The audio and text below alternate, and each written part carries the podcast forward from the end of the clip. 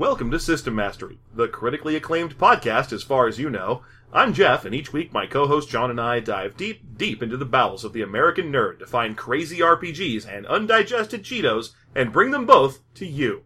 This week we bring you Ravenstar, a book where you can play as a human or a humanish bear, and either way, you can join the Cybe Squad and get your Cybe on. Find out way, way more than that on today's System Mastery.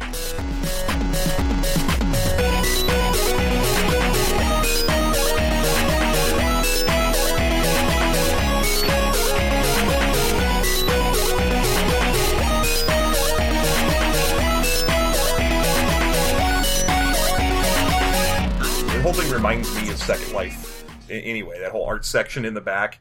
Oh yeah, no, the the the 3D section that is very much I found like a 1994 version of Poser. Well, this is from 1995, so if he found a one-year-old copy of Poser, that would Oh, been that'd be fucking cutting edge. very impressive for him. Yeah, Yeah. Uh, before the new license was even available. But yeah, the, the whole section back there is like hard calculated to turn you off from understanding what his world is supposed to look like. It's like the whole concept of this book is oh, it's a grim and gritty planet where you live in New Chicago and you have to deal with the other races and fight the mafia and No, fight it's over it's very much like I'm I'm going for like a like a western gangster cyber punk it's kind of setting. yeah, it's kind of like gritty space shadow punk or Shadowrun.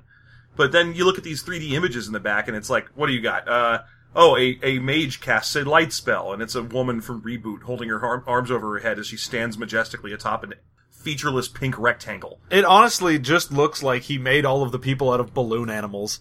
Yeah, I mean, most of these are down to like a polygon every couple of inches. It's it's uh it's great. They're just big smooth blobs. It- It's ridiculous, and, and some of them are very obviously pulled from something else, like the one he has of the of the eye that's supposed to help show how cyber implantation works. You know, he got that from a cover of like a 1990 copy of Heavy Metal. Huh, huh. The whole thing is just ridiculous. I, I, it's funny because this is the only section of the book that has any art that looks anything like this. The rest Yeah. of the, the rest of the art is like what did I call it earlier? Toms of Planet Finland.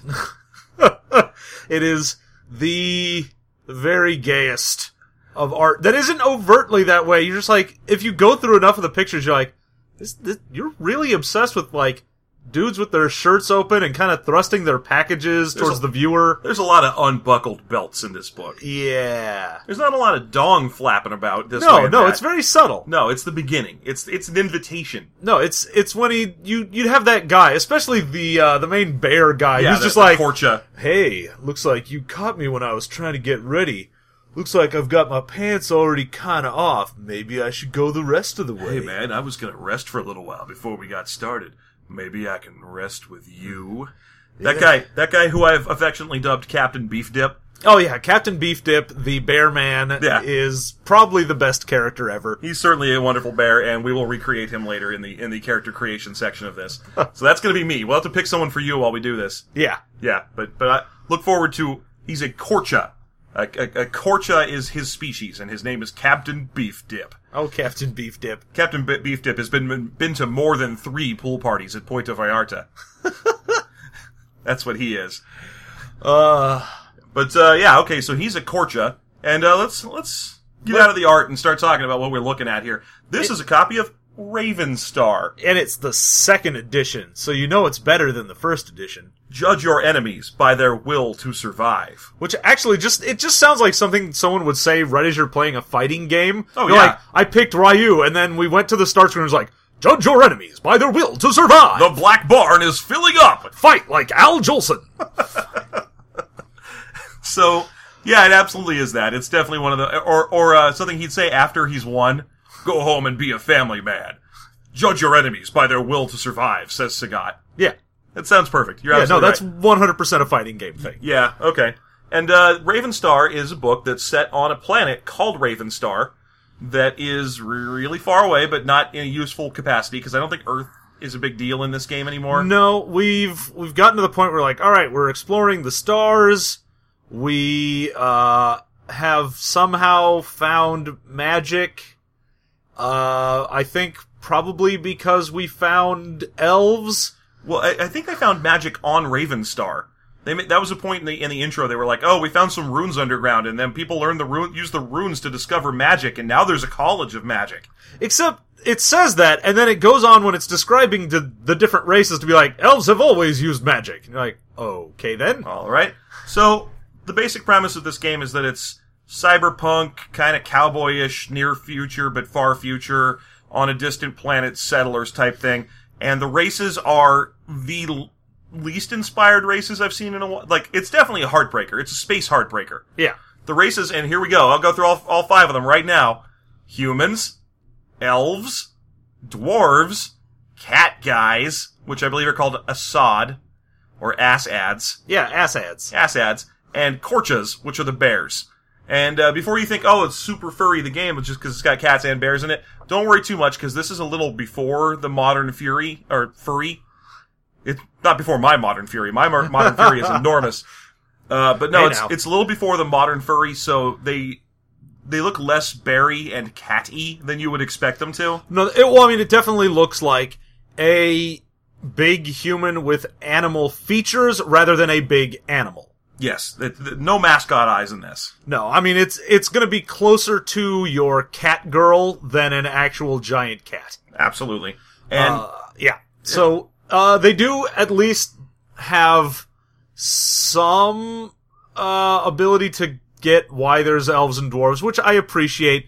So, uh, elves come from a lower gravity world, so they're taller and lankier, which would happen to humans if we were on a lower gravity world. sure. And the dwarves are a higher gravity world, so they're more dense, they're shorter, they're stockier, and pretty strong, which If- again would happen. They have big ape arms. Their arms like extend past their knees. It's one of the only things about them that looks different from a fantasy dwarf is that they have big long arms. Yeah, the the one problem is, of course, that while we would probably be like taller and lankier on a lower grav world, we wouldn't have pointy ears. Or no magic. I mean, it's just elves. They they just they just put elves in their game, and then they were like, well, we're gonna have to justify elves. It looks like reverse engineering and not not Oh, yeah, no, organic it- engineering. It's definitely one of those things where they're like, well, we're doing a space fantasy thing. We kind of want to be Rifts, but let's not do that. Instead, we'll be actual aliens instead of just shit on Earth. I felt like it, it was kind of like D and D with a ladle of 40k poured, poured over it. Mm, hot piping 40k. Yeah, they just got a little dip of that 40k, just just drooled it onto the book, onto their D and D game, and it turned it turned some of the races into animals, and they were like, yeah, good enough. Yeah. Oh, the uh, you can tell the system wise, uh, and stat wise and everything. It is very much D and D again. Yeah, it would have to be second edition D and D because it predates third edition by by a ways. Oh yeah, which is why magic in this isn't crazy because it's from old school versions of magic where magic was very it's boring. boring and Yeah. simple and didn't do everything you ever wanted it to. This book has a lot of Shadowrun in it too, in terms of the way that they have to balance the magic points versus the cybernetics points, and you can only have so much of one without it throwing off your ability to have the other one. Yeah. Uh, okay, so let's get into the stats here because this book's got a lot of them. Yep. So And- you're gonna you're gonna start the game. You're going to get a uh, a point buy for what you're doing with your stuff. And the point buy is where the random element comes in because you get a random number of starting points. Yep. So even though it they went the point buy route, they couldn't just let every character be balanced against each other. You had to get a random amount of points to buy with. That's correct, and I don't remember the exact uh, the, the exact roll for that, but it generates a, about hundred points, give or take. Well, you get uh it's like 20 d6 what you roll for added on to 40 so you can get anywhere from from, 80 like to 120. uh from uh, 60 to 120. There you go, from 60 to 120 points. And uh, you're going to spread those out amongst the following attributes: strength, int, intel, intellect, or intelligence. In- intelligence. One of those. It's it includes all of the classic D&D stats. You've got strength, dex, con, intelligence, will and charisma. So you have all of your basic stats. Oh, yeah, And then they just added agility and appearance because they wanted to make appearance separate from your charisma. and they did the dexterity slash agility thing so that one of them can be for ranged weapons and like jumping, or, or not ranged weapons, and the other one's for like jumping and, and swinging a sword. Yeah. And then, yeah, they added appearance because this game was clearly from someone who played a lot of second edition, where people were always th- trying to add comeliness to their game. Yeah. Remember well, that? it was always like, well, you take your charisma and you add your con- endurance, and then you divide by strength, and you add. You're like, and that's how sexy you are. Like, why did you do that? Why, why, why would anyone? Can't I to just say my guy is sexy? or not sexy? Yeah. It's so. I, I used to have a DM who did the comeliness stat thing, and it was just another three d six you also rolled, and all he did was he only cared about it if you were playing a lady character. Well, of course. Yeah, and then all it was was it affected how annoying shopkeepers were. Good. That was literally it. It was just like, did you roll a high a high comeliness score? The shopkeeper follows you around the shop. Ugh. Okay. Uh, yeah, well, I mean, at least then you're, you're getting that little peek into the life of a lady. Great. so just what I needed. That that that's that's how I became a feminist. Yeah. Was I rolled a high comeliness score once. Because a, n- a nerd showed me what he thinks Yeah. people will do to someone that is pretty. Ladies, a nerd was annoying to me once when I was 13. I think I'm as much of a feminist as any of I'm, you. I'm pretty sure I Yeah. understand the struggle. yeah, I think I think it's safe to say that we've solved feminism right here on the show just now. All right, mission accomplished. Let's Yeah. hang that banner. Let's all go home. Hopefully, there's a sandwich waiting for me. Ladies. Sexism. Yeah. So, right. uh, but instead of the wisdom, you have will, and it's gets described as being sort of the same strength of your your willpower, your wisdom, whatever. But in this, it's actually useless for everything unless you get ridiculously high points in it.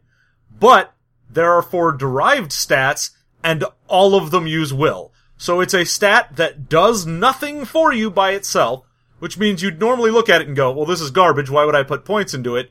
But every derived stat uses it. Yep. Great. Now, the derived stats are your humanity, which like this book uses humanity and humanists and so on a lot, which is weird for a game that's supposed to be about an equal amount of various types of alien races hanging out on a planet. And let's make a note of this: even though there are elves and dwarves that are basically just tall and short humans with that have been from high grav and low grav planets, they're not humans that got there first and have been living there for millennia or anything like that. No, these are actual aliens. Yeah, elves are aliens. They're not just tall, low grav humans. So it's weird that, that you have to have a humanity stat to measure, and that's the thing that always bothers Oh, me. it's super anthropocentric. Yeah, exactly. It's anthropocentric and it's annoying. And it doesn't need to be there. No, it doesn't. Yeah. Stupid humans. Heliocentrism is the worst. But it, it's uh. just, it, it, it comes up in a lot of things. It comes up in Star Trek. That's like the worst part about Star Trek for me is whenever Kirk's like, these aliens are so noble. They're almost human. Like, oh, fuck you, man. They don't want to hear that. Maybe you're almost like them. Yeah. Huh? You ever think of that, Yeah. you dick? Yeah. Kirk, you asshole. Right. Okay. So, so humanity is the average of your will and constitution. And then you use that to determine your LFP, which is the amount of cybernetics that you can have, and also the total amount of magic that you can have. Yeah, so your your LFP is your life Focus, fucking points. life focus points or something like that. and It's- it's how much life energy you have. So you use that to either cast spells, so it's like your mana, or if you have cybernetic enhancements, it's how much life energy you have that you can trade away for cybernetics. correct. And uh, the LFP is ten times your humanity, Eh. or five times your humanity if you're a cat guy or a bear guy. Because you're not as human. Oh, yeah, I mean theoretically it's because it's a balance, and it's because those two have a bunch of stat bonuses. Oh yeah, you're ridiculously stat heavy if you get one of the animal guys. Right. But uh, instead, it's just because you're not human. It's further from human, so you get less points, and you can't be as cybernetic or as magic-y. But that's okay, because you can just put on an exosuit and blast away with cool guns. Yeah, the coolest guns. The best guns. Captain Beef Dip does not settle for crappy guns. uh He wants to see your guns, by the way. yeah, show me your guns. Yeah. Show me your moves. Right, that's him right there. Right before he gets set to knock you off a jousting thing with one of those giant Q-tips. Yeah, he just goes, "Show me your moves. Judge your enemies by their will to survive." And then after that, we're gonna go to a foam party. I'm Captain Beef Dip. okay, uh, all right. Oh, by the way, I wanted to talk briefly about the picture of the human, the, the generic stock human. Oh, generic stock human? Yeah. What Yeah. about him? Uh, he has a head? He sort of does. that's about 10% of the size that a human head should be. like, it's like they drew a normal G.I. Joe guy body with a big old bunch. I mean, look at that bunch. Yeah, no, he is. He's wide. He's wide and he's packing what appears to be a sharpened loaf of sourdough bread i- instead of instead of uh, you know junk. Because again, this book's pretty uh, pretty Tom's of Planet Finland. But it's like they forgot to deal with that when they got up to the head. They just put on a head from somewhere else because it's way too small. Yeah. Like his shoulders are way bigger than his head. It's it's it's amusing. Which let me say, I will at least give them one thing.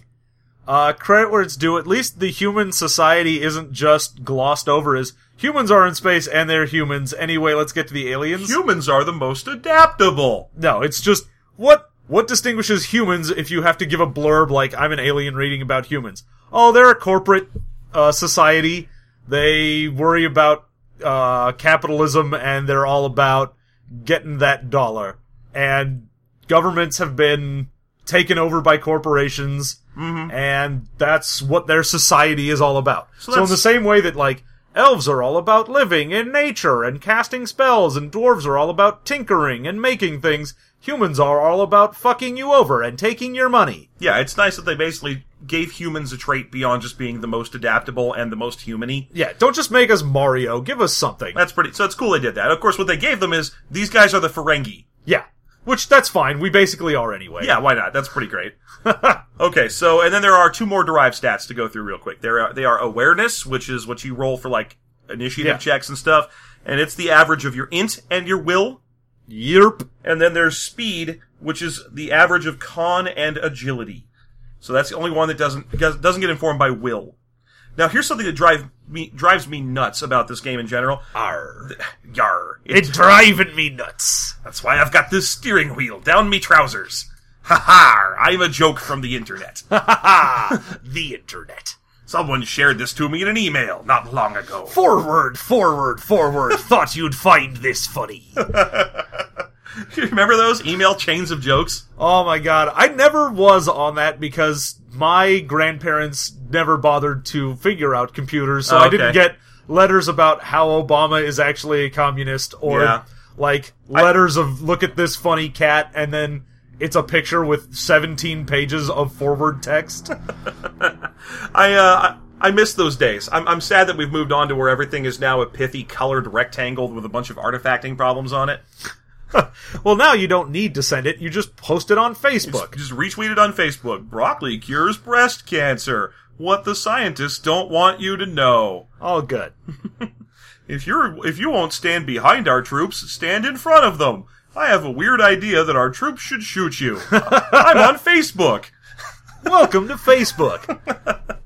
Right. Well, anyway, the thing that drives me nuts is that the attribute modifier table in this thing is different for every attribute. Oh, yeah. like They dramatically. They didn't hit the because it's pre uh, third ed. We don't have that very streamlined like okay, you hit this breakpoint, everything's a plus one, then Yeah. everything's a plus two. It's just like all right, I have a fourteen in something. What does that mean? Well, you'll have to check the individual stat. You'll have to look up this giant chart that indicates that you have a 14 appearance, you have a plus 1, but if you have a 14 con, you have a plus 2, and if you have a 14 will, you get nothing, sir. Good day. And my favorite, if you have a 14 intellect, you have plus 0.20. Because every time you use intellect for anything, it's to determine the number of skill points you have, and you modify it by multiplying that by the, the, uh, addi- by the value that your intellect generates. Yeah. So you get 0.2 percent or 0.2 times whatever your Which is- uh, which thing is- is, and then you add that onto the base. Yeah, it's it's bad math. They should have said multiply it by 1.2, but But but, but instead they say divide it by five and then add the the uh, resulting amount to your uh, stat, unless you had some other number because you can also get a plus 0.60 and so on. Yeah. Which you know that's a little uh, don't look back. Terror is never far behindy. Well, that's fine. Whatever. If someone wants to make me do math, which, oh my god, they want me to do math. They put like little equations Oh, for everything. Yeah, Everywhere. They sure do. Every time it's like, how does a skill work? And it's like weapon skill plus mod plus one d20 equals target number plus mod plus. Like, they always end with a plus for some reason. Like the last thing is a plus. It's weird because it's not an equation. It's telling you what you would need to roll. So it's like, oh, you need to have your skill plus mod plus a d20, and that's what you roll to try and hit something. But it says equals target number plus, and you're like, what? What? You have to get them to line up to get a success. That's Yeah, what it has to equal this. yeah. If it does not equal, then the equation is not finished. And you, but Oh. oh, that's too bad. My favorite one of all those is the one for initiative calculation because it's agility plus agility mod plus a d20 plus skill plus something or other, which means that you have to take the, your agility stat, which is just a regular stat, and then add it to the mod that is still the agility stat generates. Like imagine if that was a fourth edition D and D thing, and it was like, okay, this does strength plus strength mod damage. Huh. Oh, good. So that that was a weird one, but it, it's it's just one of the ones that's in there. Uh, okay, power sources and so on for this game. This game has no classes. Nope. Everything is skill based. You spend your skill points to get stuff. Mm-hmm. Uh, and that stuff is various skills, and magic itself is just a skill. Right. So if you want a bunch of skills, you're gonna, or a lot of bunch of magic, you're gonna end up being a little less skillful than a skill monkey character. Yeah, and uh, it's it's interesting because not only is magic a skill, just baseline the ability to cast spells, every spell individually is its own skill. So if I I can't just say, "Oh, I put, you know, 10 points into pyromancy and now all of my fire spells are good." No, if I want to be a pyromancer, I got to go, "All right. So I've got 10 points in create fire, I have 10 points in manipulate fire, I have 10 points in fireball, and so on and so on." Right. And then, uh, so basically there are spells in a bunch of different schools, and there are things like air, fire, earth, necromancy, light. Uh, yeah, so you shadow. get all the elemental stuff and then a few of the little niche ones. Right.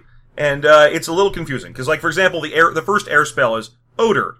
And then it says none, A, one turn, 10 LFP. Okay, LFP is, in this case, is being used as the, uh, the mana cost. And, except that this game is really big on letting you make your spells cheaper by being better at casting spells. Yeah, so the more points you put into a skill or spell, the better you are at doing it. So if I have just a couple points in a spell, then I'm not that great at casting it, and it's fairly expensive. But if I really dedicate and I've got like 25 points into a spell, then it's super cheap, I cast it super easily, it lasts longer, uh, it has a better range, and so on and so on. So you just get all of these bonuses if you put more points into one thing. Right. Now, odor, for example, uh, this spell produces any odor known to the caster. You know, uh, Captain Beef Dip knows a lot of odors. I, I don't. No, he knows a lot of otters. Oh, you're right. Oh, Does, oh, oh. oh, my! You know a lot about gay culture. look at you. look at that. I'm learning. That's wonderful. He also knows a lot of odors, though. I mean, let's yes. let's be let's be fair. let's let's beef dip. If you've never been in a bear club, that's uh, it kind of smells like a gym in a gym. Yeah, Yeah, it's it smells like Jim. You Yeah, know that you smelly that- guy. You know. that guy you know, Jim. It's uh, man. Anyway, okay. Uh, beyond spells being a source of power, this book's got a lot of cybernetics. Except it doesn't call them that. God damn it! I hate it so much. Oh, why don't you say what it is? What, let's say I wanted to join a cybernetics unit of some kind. Like I wanted to get together with a bunch of fellas and do some cybernetics with them. You know, it's just just You know, me and some guys getting together, In putting the- our cybernetics. Nothing, nothing gay. Just Yeah. you know, some guys the enjoying woods. cybernetics together. yeah, yeah, in the woods to, to charge your cybernetics energy crystals. Yeah, yeah. What would you call that? What would, what would that be? Why, that would be the Cybe Squad. Oh, the Cybe Squad. That's. Cybe Squad. Okay, so so it's probably supposed to be Cybe Squad. Let's, No, it's Cybe. I don't give a fuck what anyone says. It is C Y B E. It's Cybe. Cybe. So you have to join the Cybe Squad. Okay, this happens a couple times throughout the book. They knock one letter off or add an extra letter to try and get Yeah, you we're the- futuristic now. And they also have a couple of things where they obviously borrow from Shadowrun. So, Huh, for example, I like the monoblade sword that you can get in this. Because perhaps you're familiar with Shadowrun, or when Shadowrun borrowed it from, I think, one of the uh, William Gibson novels. Yeah. The concept of a monofilament weapon, which is something that's one molecule thick, so it's very, very, very sharp. Yeah, when you have that monomolecular blade. Monomolecular or monofilament blade. However, this is just a mono blade. Oh, it's a sword with one blade. Oh my god. the technology of the future. it's like a knife with one blade, guys. Oh my god, that means the other side of this sword is dull. Congratulations, that's what you've done. That's what a lot of swords are. That's what a katana is, and that's what nerds are always faffing on about. Faffing about about their katanas. No one ever sharpens the other side of a katana. You just it, it's Oh, but what if they did though? Oh, What- dude. What if you were like Iaijutsu and you like went and killed a guy and then you just like you brought the sword back and killed another guy? what if your sword was one handle with two swords coming out? what if my eye glowed and I wore a lot of pouches, but you never saw my feet. Okay, so now you're describing Rob Liefeld, famed and noted uh, Yeah. Marvel artist. I'm describing Lo- Rob Liefeld, who is known to wear a lot of pouches and have a glowing eye. I kind of hope he does. I'd love if I- I'd love if his drawing was from life and not just from not being good at making eyes line up. Oh my god, that would be amazing. If you like saw the Liefeld family portrait and everyone was actually made the way he draws. Oh yeah, there's a cloud over all their feet because they live in a cloudy, foggy country. They live in the lowlands. This is my mom and like, "Oh my god, her back is all twisted around and her boobs are bigger than her head." She's wearing pouches over her thighs, which the pouch is bigger than Batman's utility belt because her thighs are the size of manhole covers. However, everyone is apparently standing on tiptoes, even though you can't see their feet, so you can't confirm it. Oh Anyway, man. the reason that we're making fun of Liefeld right now is because this book has probably about five artists in it. One of them gave us the wonderful reboot style CGI images, and he did that again in a non-color section where he just drew a bunch of big bubbly guns. Yay, bubble guns. Like literally, the section in this book about guns looks almost exactly like the test work for the Super Soaker design. Like everything's made out of big, obvious ovals and has bubbles all over it. Yeah, It's- the the old school 3D imaging software did not really let you get hard edges as well as they probably would have. Yeah. because everything just looks like I made this out of a balloon animal. Yeah, Like, well, look at this it's thing. terrible. Look at this laser rifle. This thing probably says CX2000 by Super Soaker on the side of it. Oh, 100%. This shit is nerfed to the extreme. Oh yeah, it's it's crazy. It's weird because every time, so that's to one of the artists. He draws us this 3D modeling stuff. There's another one who actually drew the races, and that guy likes to draw the races. So whenever you see a bear or a cat man, that's him. And his stuff is competent. It looks kind of like uh, Riff's art, like uh, okay Riff's art. Yeah. Then you got a guy who only draws Rob Liefeld comic book women. Yep. And they, no matter what they are doing, are probably at least half naked surrounded by a crackling nimbus of lightning. Uh, and standing either with their feet obscured or on point. yeah, and uh, generally, like uh, they're always described. It's funny because whoever wrote the book has to describe these art pieces he gets of them, and he's like, uh, "Okay, this one is Ice. She's a bounty hunter wizard who uses ice spells, but is super badass even though she's a wizard." And then you get this picture, and it's like just some random toss-off background character from a copy of a '95 X Force. And what's worse is that there's legitimately characters in this that look like Forearm. Oh yeah, no, that's actually probably the biggest level uh, cybernetic enhancement you can get is two extra arms. Yeah, and it's called it's called like Quandex or something or Quardex. Whatever it. So you get all your standard cybernetic enhancement stuff. It's like okay, you can get uh, replacement. So it's just like your arm. It's a regular arm, but now it's a cybernetic arm or a regular replacement eye. And then you can get things like I've got telescopic vision or I've got a little hole in my arm that has a gun or whatever the hell it is. All of them subtract some of your essential humanity, and it's a random amount. So, for example, if you have gills, then you lose 5d6 plus 5 of your essential humanity. which is okay, sure, but if you get to a certain point of humanity loss, you get like cybe crazy. You you risk becoming what they call a cyborg, which you know you're a cyborg the moment you put a piece of metal in you that's permanent. Yeah. that's that's a cyborg is a is a partially roboty human. But uh, But in, no. in this, it's a it's a dangerous thing. if, if you go cyborg, you've ditched your humanity, and all you care about is being in the cybe squad. Once you go cybe, you never go Nibey. yes. You never go Nighy. Bill Nighy. Nighy. Bill Nighy would never take you back. who who would have you now? Not known character actor Bill Nighy, that's for sure. Yeah, no, definitely not. He hates that. If There's one thing I've learned about Bill Nighy in his many appearances. Yeah. Every time he's on like Letterman, he's like, "You know what I hate? Cyborgs." That even works into his characters. When he played uh when he played Davy Jones Yeah, he's walking around on deck, and he's like, "Oh, I hate cyborgs." I'm I'm a huge fan of finding me lost key, but I can't abide robotmen. also, apparently, children are after me Lucky Charms. What was he supposed to be? He's supposed to be like Welsh or something, I think. I don't did, know. I would say he was Welsh, but I never once heard him call anyone boyo. So was- So you know, it's hard to tell. Yeah. Anyway, uh, I- anyway, you lose a, a random amount of your, your your essential cybernetic or your your life points if you become more and more cybernetic. And the reason it's random is because there's this risk of becoming a monster, like a cybernetic don't care about humans at all, and as soon as it happens to you, you get put down monster. The uh, it's got to be random, or else everyone would just build up to their exact level. Oh, you of- just go, all right, well, I've got like one point left. I didn't go overboard, and now I'm fine. Everything's great. But it is kind of amusing because there are a whole bunch of completely inessential things that strip away your essential humanity and your ability to cast spells. Well, the weird thing is, it also works with any of the stuff that's just replacement.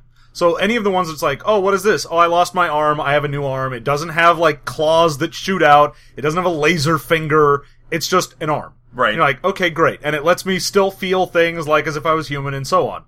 Okay, great. And then if you lose a leg and an eye or whatever, you're in some explosion and you get all of that replaced and you just happen to roll really high randomly, you're like, I'm a regular normal guy that happens to have cybernetic limbs, but brarg! Things like your you can automatically change your hair color Oh yeah, that's a that's a great one. They also have that for eye color. and tattoos, and every one of them strips away a piece of your essential humanity. You could go crazy and become a cyborg because you thought it'd be neat to have changing tattoos. well, that's it's true because anyone who dyes their hair or has tattoos has lost a part of their essential humanity. that's why they're not allowed to work at SeaWorld. I think everyone knows that. Yeah, I mean, I remember back in my day when I was a kid, we believed in American values. That's correct. We we believed in an America that was pure and had some integrity. You didn't have tattoos. You believed that skin should be pure and unblemished and white. And facial hair began with the mustache and ended with the better mustache. None of this crazy beard nonsense and Yeah. sideburns for days. I just can't abide it. You know what costs the most LFP is abortions. You, Am I right? you get an abortion and it's like 10d10 plus 10. That that strips your humanity away. Yeah. Also being a woman. Yeah, that's the worst. You start with less to begin with. All right. Okay. Okay, that's enough of that segue of weird. okay, now here's a funny thing for me. There's this whole section on cybernetics and joining the Cybe squad and what have you. And then there's a section right before it about how to build exosuits, which are basically robot power suits.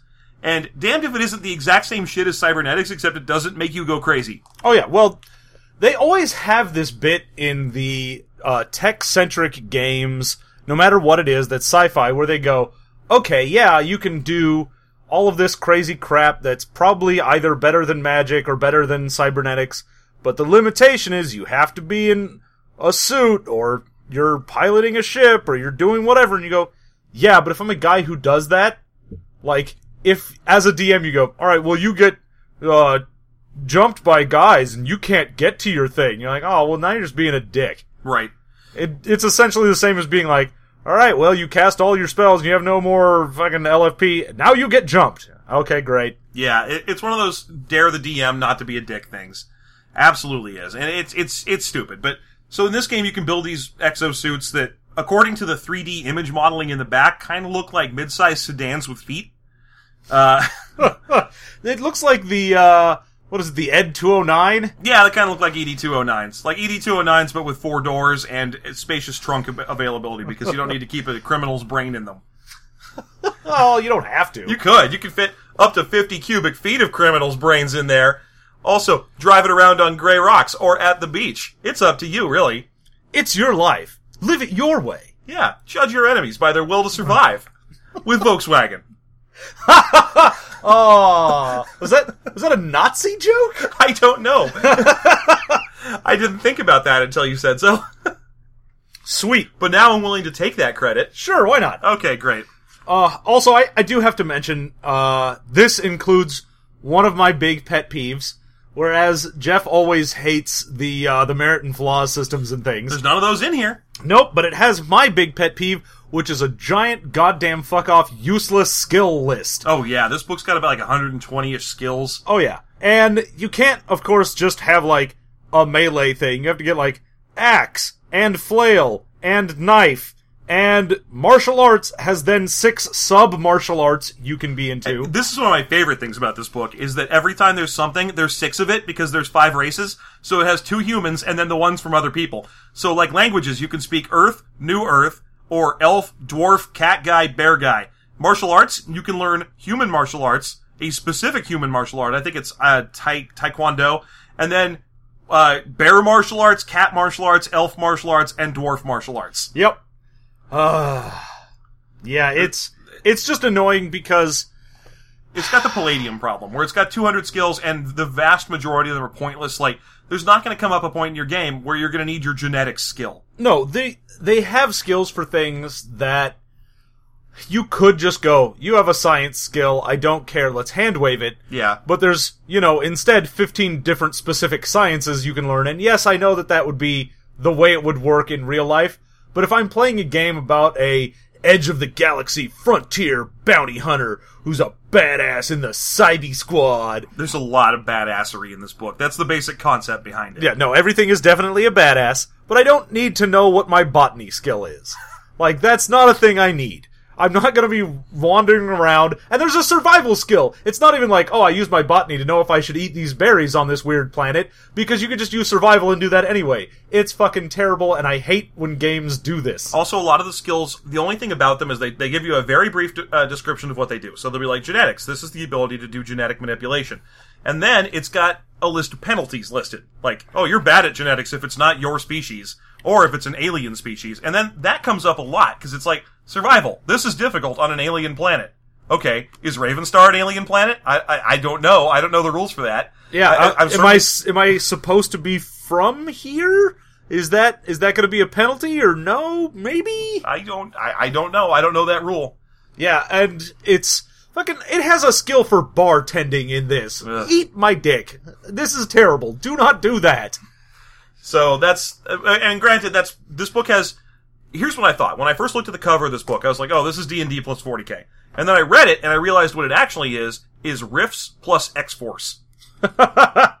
I mean, it is very, very mid 90s Marvel. There's no reason you need to know how good at botany you are because your character is going to be jumping out of a helicopter and seeing if he can shout four catchphrases before he hits the ground. This is true, and because a uh, a turn is Oh, like two like seconds. two seconds. Yeah. and the fact that you can do whatever during a turn means, yeah, in the like ten seconds it takes you to fall down from somewhere, you can spout five different catchphrases, Which is nice, but what you can't do is move and attack. Oh, that's sad. You can move or attack in any given turn. Or you can concentrate enough to cast a spell, which means spells are cast fucking fast. Or you can aim. Now, they, they describe spells in this game as being like a ritual plus an expenditure of life points. Oh, yeah, that guy? that guy. I just found a guy that I'm pretty sure is anthropomorphic meatloaf.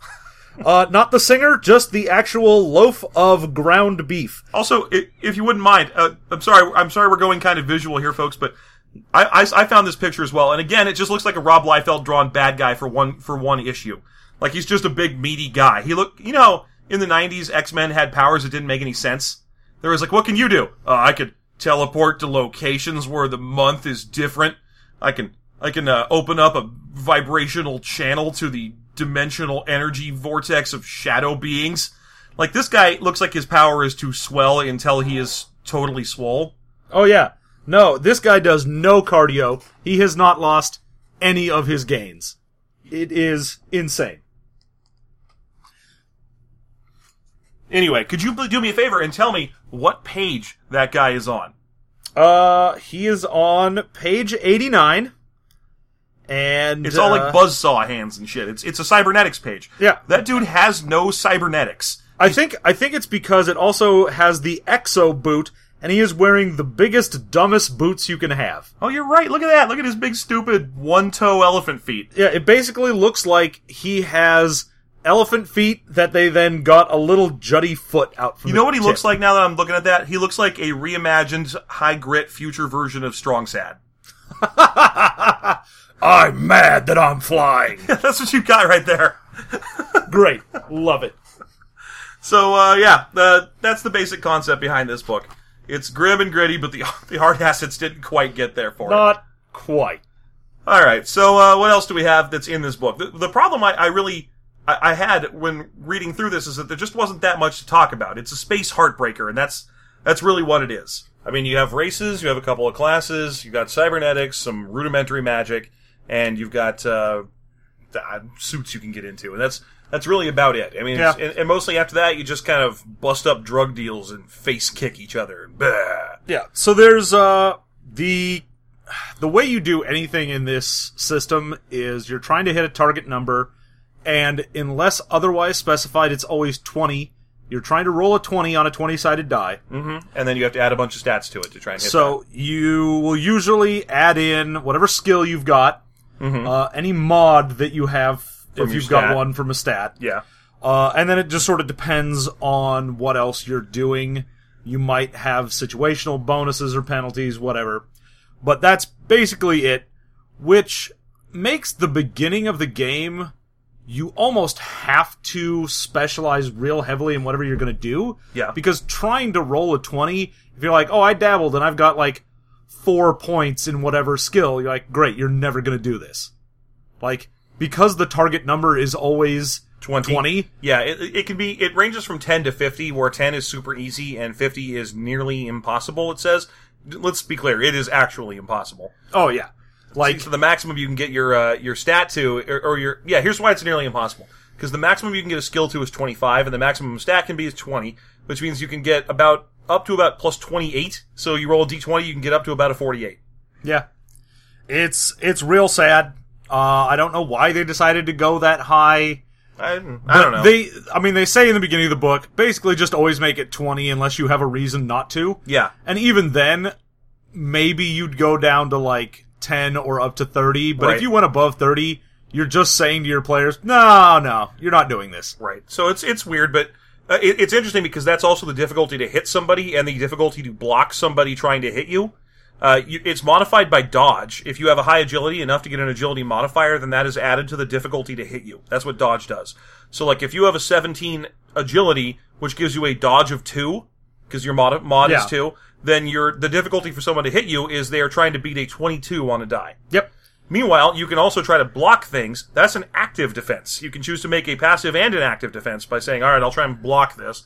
I will roll against a difficulty of 20 to block. Yeah. The uh the weird thing is you also get uh the crits and fumbles, so rolling a 20 or rolling a 1 gives you a crit or a fumble. And then there's a chart for what happens if you do a crit or a fumble. Oh yeah, there's a big old crits and fumbles chart. I thought that was I thought that was some good reading. Yeah, so if if I'm making an attack and I crit and then I roll again to see what happens, if I roll a 1 through 4, it does nothing.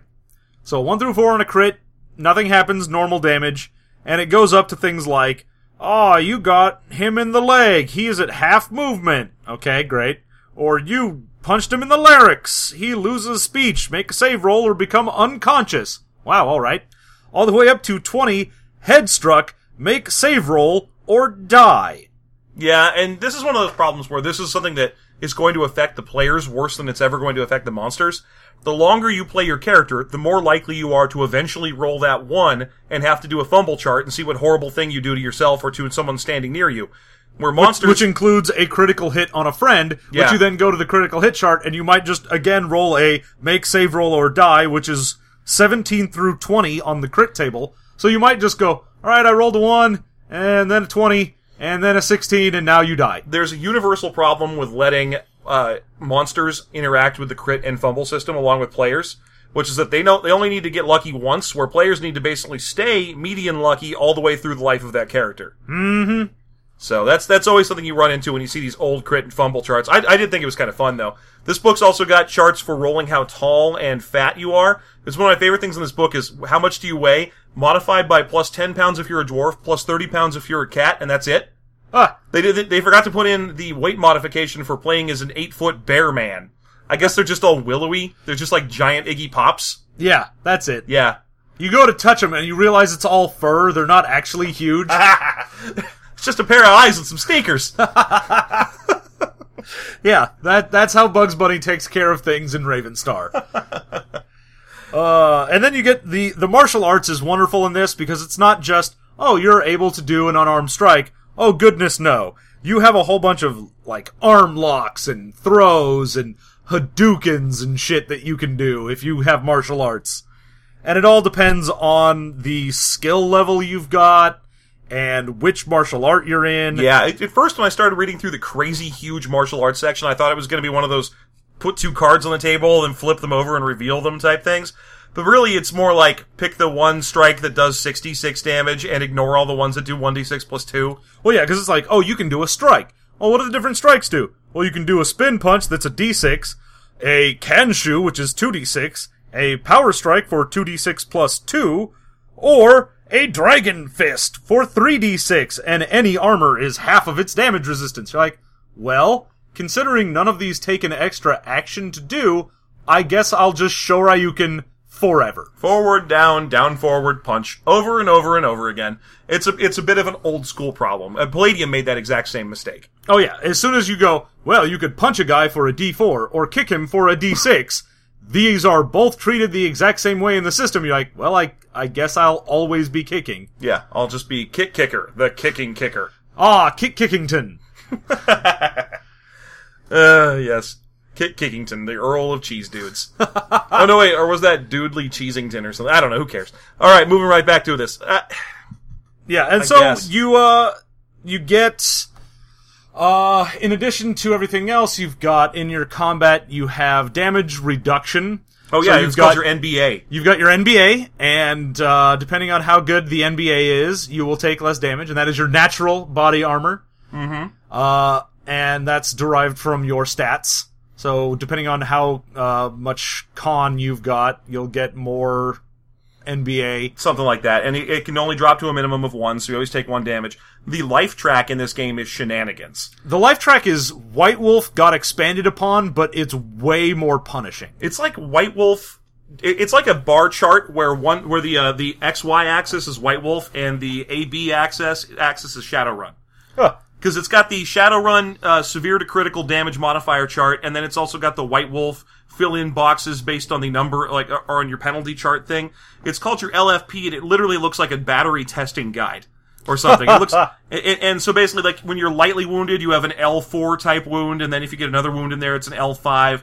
Then you go to a serious wound, which is an S1, and if you have an S1, then you're a minus two to hit. And anytime you take any penalty, so there's like 12 different uh, tracks in here, and each track has like six different uh, damage boxes. Yeah. So once you fill that in, as soon as you get through the first six, so if you are anything but uninjured, the second you drop down to injured at all, you have to start making saves to see if, see if you stay conscious. Yeah. And, oh, as soon as you hit F, and F, which is fatal type wounds, is about three quarters of the box. And the F ones, you have to see if you maintain consciousness and see if you die. Right. So you have to do both of them. Right. So basically, if anyone hits you with anything, you start struggling to remain conscious for most of the rest of the fight. Yeah, and it's weird because it's not, oh, I've taken some damage, and then once I get past that, then I start seeing if I'm gonna pass out. It's either I'm perfectly okay, or I pass out. And you're like, what? You're just fine, fine, and then someone goes, hey, hey, dink, and then you're like, ah, and Yeah. you just fall over. There you go. That's that's what I don't know. It, it's it's very 90s.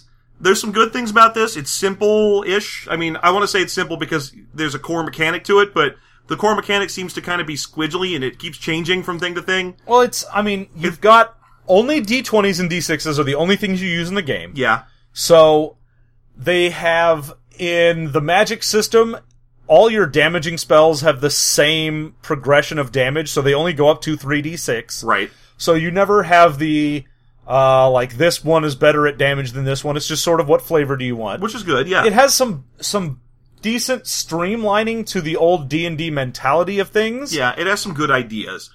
it just still suffers from being an early 90s uh, game, which means it's got a bunch of crap that does not need to be in there. a ton of charts that don't make any sense co- uh, connected to other charts and and all the stats do different things instead of doing one simple thing. It looks like they had some ideas that would later go on to become third edition D&D.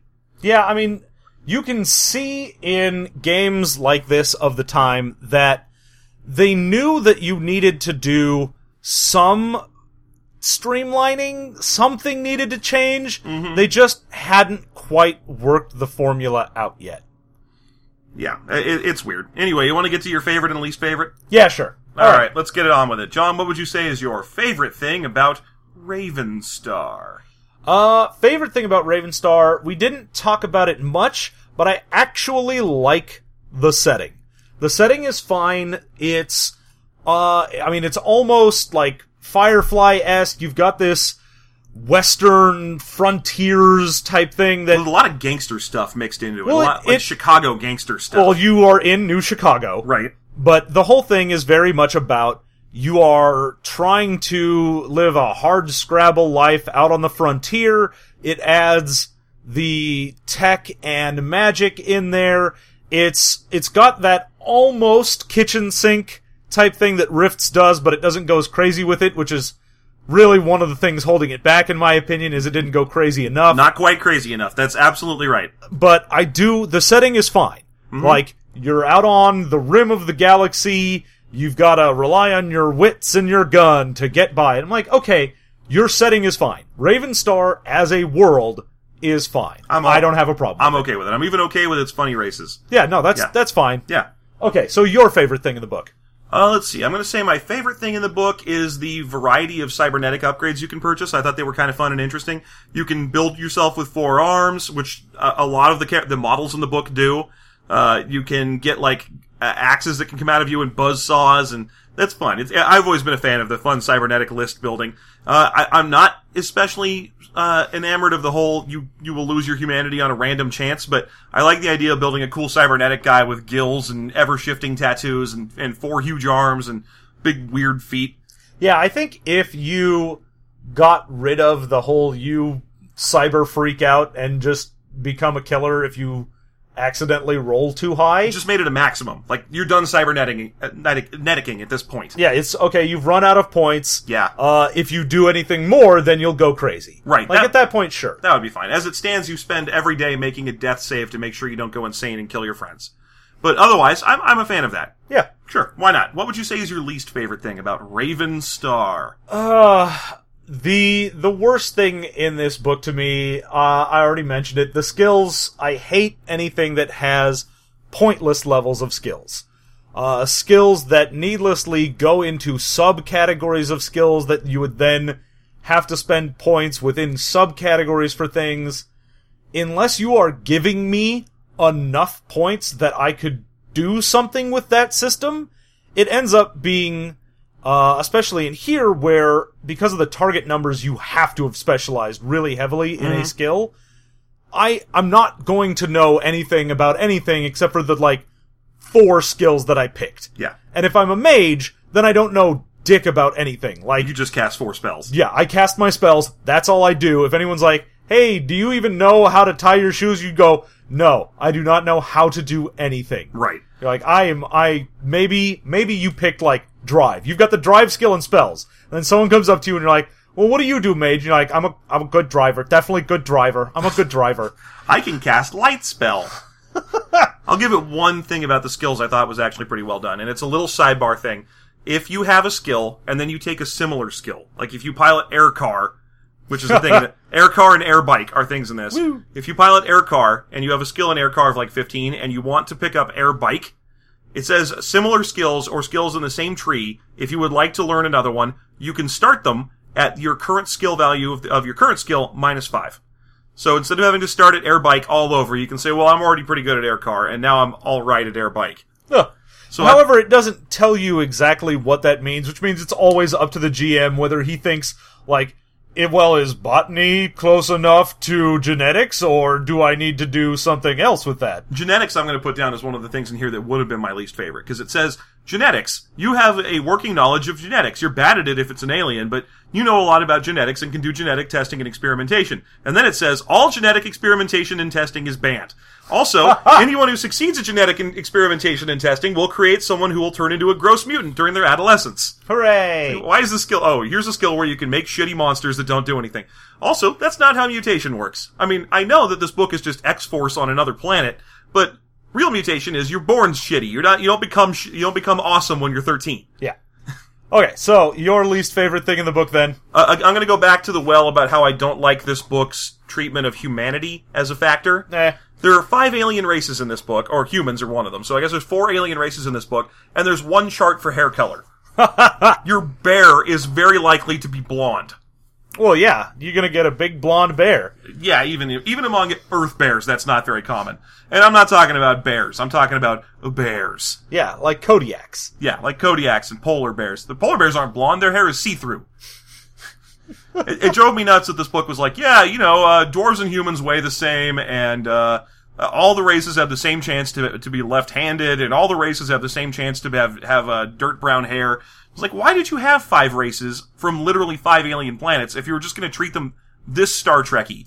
Well, the problem is it's they in the descriptions they want to give some differentiation, but then they're like, "Wait a minute, this is the '90s. We've got to have a chart for everything." Yeah, and we but then they just crapped out a chart. We only have room for one chart, so you can't have a, a chart for what a Korcha's hair color is. Yeah, we can't have like five different charts for hair color. That's going overboard. Right. So I'm going to say I don't really like it when books are about transhumanism and aliens and so on, and then they keep using humanity as a stat.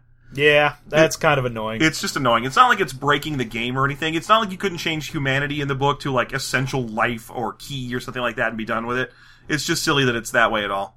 Would you recommend or would you play Ravenstar?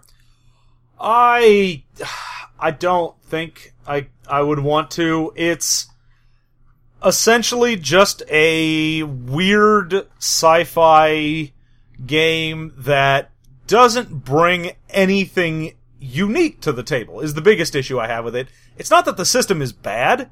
It's that it's sort of generic enough that you wouldn't want to play this over something else. I could see like Ravenstar being a planet you go to Yeah. in a different game. Yeah, there's stuff in here that might be worth stealing for a different game. Yeah, I think the idea of the setting, like I said, was good. It's just the system itself is nothing I would care about. Yeah, no, I, I agree with that. So, yeah. So my own answer is again is no. The system doesn't really wow me. It's very '90s. I've played enough '90s game games in my life. I don't need more. Uh, but there are some ideas in here that are that are original or inventive. Not many. This book is very pulled from a couple of very obvious sources. Oh yeah. No, there's there's nothing in here that's going to wow you. Yeah. So I I I don't think it's a game that I would want to play. But there are a few things I might I might steal. I might set my next game in in ReBoot universe where everyone is made out of bubbles and clearly Oh, yeah. made in Poser from 1994. Totally. Yeah, maybe with a Bryce 3D background if I'm feeling spendy. Ooh. Yeah, but no dirt on anything because I don't understand how texture maps work. I mean, come on, guys, it's the 90s. All right, so uh, there you go. That's that's the basics of Ravenstar. Now let's do some cleanup stuff. First of all, we put out a brand new podcast a couple days ago, and I didn't really advertise it anywhere but Twitter. So let's talk about it, and then we'll advertise it some more in the next couple of days. Yep. So we have started doing. You may have heard before. Uh, we've done some uh, movie review things. We've decided, yeah, screw it. We're just going to actually do those now as a regular-ish thing. Neither of us have jobs. What else are we going to do? All right, so now we're also making Movie Mastery, which is our new podcast where we watch terrible movies entirely based on viewer recommendations. Yep. If you've got something that you want to force us to watch because you listen to us and you hate us just so much, All you can tell is that we're funnier when we're angry, and you're right. That's that's the right time to send us horrible movies.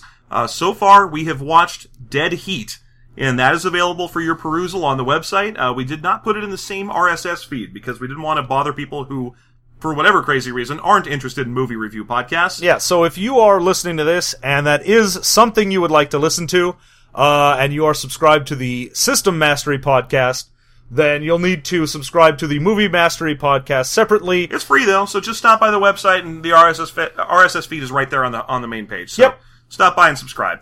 We have a big list already. People have been sending them in, and here are the rules. Uh, you send us any movie you think we could watch. It, hopefully, it's not currently in theaters, and we can get it somehow fairly cheaply. Uh, once once we've established that, we add it to a big list, and then we randomly select one. As far as you know, Yeah, it's probably random. probably random. Yeah, it's actually random. We randomly select one and then uh, we watch it that day. But the way we do it, because we like to break things down, is we watch the trailer first and then discuss our findings. Yep. Discuss what we think will uh, be included in the movie, what we expect to get out of it, and then we return to you with our findings. Yep. And so we watched Dead Heat, which was real something, wasn't it? That That, was, that was certainly some Piscopo. that was the most Piscopo I've ever seen. Certainly. And he's not even in like a third of the movie. There's a point where he just disappears. And Yeah, he's just like, all right, guys, bye. I thought he just went upstairs like in the beginning of Happy Days. All right. So uh, beyond that, we also have a whole new show that we're doing. That's a bonus episode for folks who listen to regular System Mastery. Yeah, you can find our Patreon on our front page at systemmasterypodcast.com. Or just search for System Mastery at Patreon. And if you are a uh, donor at all, even at a $1 level, we have an entirely new set of bonus podcast features coming out. We've got, uh, We've won so far. The way that they work is that we're going to make characters in the books that we review, just to kind of put our money where our mouths are. So that means that today, right after we finish talking about this, we're going to make Ravenstar characters. yeah, if you want to see Captain Beef Dip come to life, Yep. And whatever you end up making, yeah, and th- my guy, your guy, something. We'll figure out something for you. Captain Beef Dip sang to me. it sang the song of your people. he looked up to me from the page and said, "Build me, and I will be yours." And who could resist that with his belt all unbuckled and flopping out there? I know, right? He is. He's just ready to rumble. I don't know if he wants to get dancing or get fighting. It's a little of both. What's the difference, right? Uh-huh. Cap- Captain Beef Dip. Anyway, uh, so each time we're going to make the characters that we describe during that the course of that episode. So you'll get to learn a little bit more about how the the, uh, the game engine works, and you'll get to hear us struggling to actually use these rules we generally just dump on. Yep. So there you go. So that makes what like five podcasts we're making, seven, 25 different Yeah. new podcasts every month. It's We are incapable of leaving this microphone. no, we just we just live here now. This is this is what we are. Yep, this is my life now. mouthpieces for uh, for this horrible complex. And as an additional thing, I'd like to send out a quick thank you to uh, at Infocorn or Jeff, or, our uh, big listener Jeff. Not me. This isn't me. This is a different Jeff. This is a different Big Jeff. Big Jeff. Big Jeff is number four. so that stuck in my head because that's a Sesame Street song uh, called. Uh, I think it's just called the number four, and the last line of it is "Big Jeff is number four. And, and I've always I've just sang that since I was a little kid. And anyway, uh, we wanted to thank Jeff at Infocorn on Twitter for being nice enough to send us. I, I want to say just a ridiculous treasure trove of books here. Big old stack of shenanigans. Yeah, uh, it's uh, it, it's amazing. We're, we're thanks so much for all of this. It's a big gift. We we hadn't seen a, a, a, a donation of books come in in a while, but I know we have a few more coming. As always, if you'd like to send us books, you can do it through uh, just contacting me on email, and I'll hook you up with a uh, address to send these to. We just don't po- post it directly on the podcast because we are paranoid, weird little mouse people. Yes. Well, not mouse people. I am a cartoon hot dog. A cartoon hot dog and I'm a 10 year old girl. Yes. As has been established on multiple occasions. So again, uh, Jeff, you sent us, God, like six books here. So, uh, thanks a bunch for this. This is awesome. We just wanted to send out a personal thank you. And, uh, otherwise, as always, if you want to find System Mastery, you can do that at systemmasterypodcast.com. You can find us on uh, Gmail at System Mastery, Facebook at System Mastery, or on iTunes or Stitcher, where, as always, we'd really appreciate if you gave us some rates and reviews to help boost our numbers. We also have our Afterthought show, which will be out next week, where we answer questions from you, the listeners. So if you have questions, send them our way. We've already got some really good ones, but we can always use more. Yeah, and ones that have nothing to do with RPGs. Just Oh. ask us dumb crap. Yeah, just ask us the stupidest questions you can think of. I don't even care if they make sense from the beginning of the sentence to the end of the sentence. Yeah, if you're just like, hey, I was camping recently and I was wondering, when you're out in the woods, how far do you like to go to get a hot dog? That's perfect. That's a great question. I'd be thrilled to answer it, but not on a System Mastery episode. Only on an afterthought. Yeah. Okay. we good. have standards. we have we have spoken. All right. So uh, that's been Ravenstar. We want to thank everybody for listening and tune in on the Patreon today for our character building episode of uh, Ravenstar and for Afterthought next week. Thanks and have a lovely week.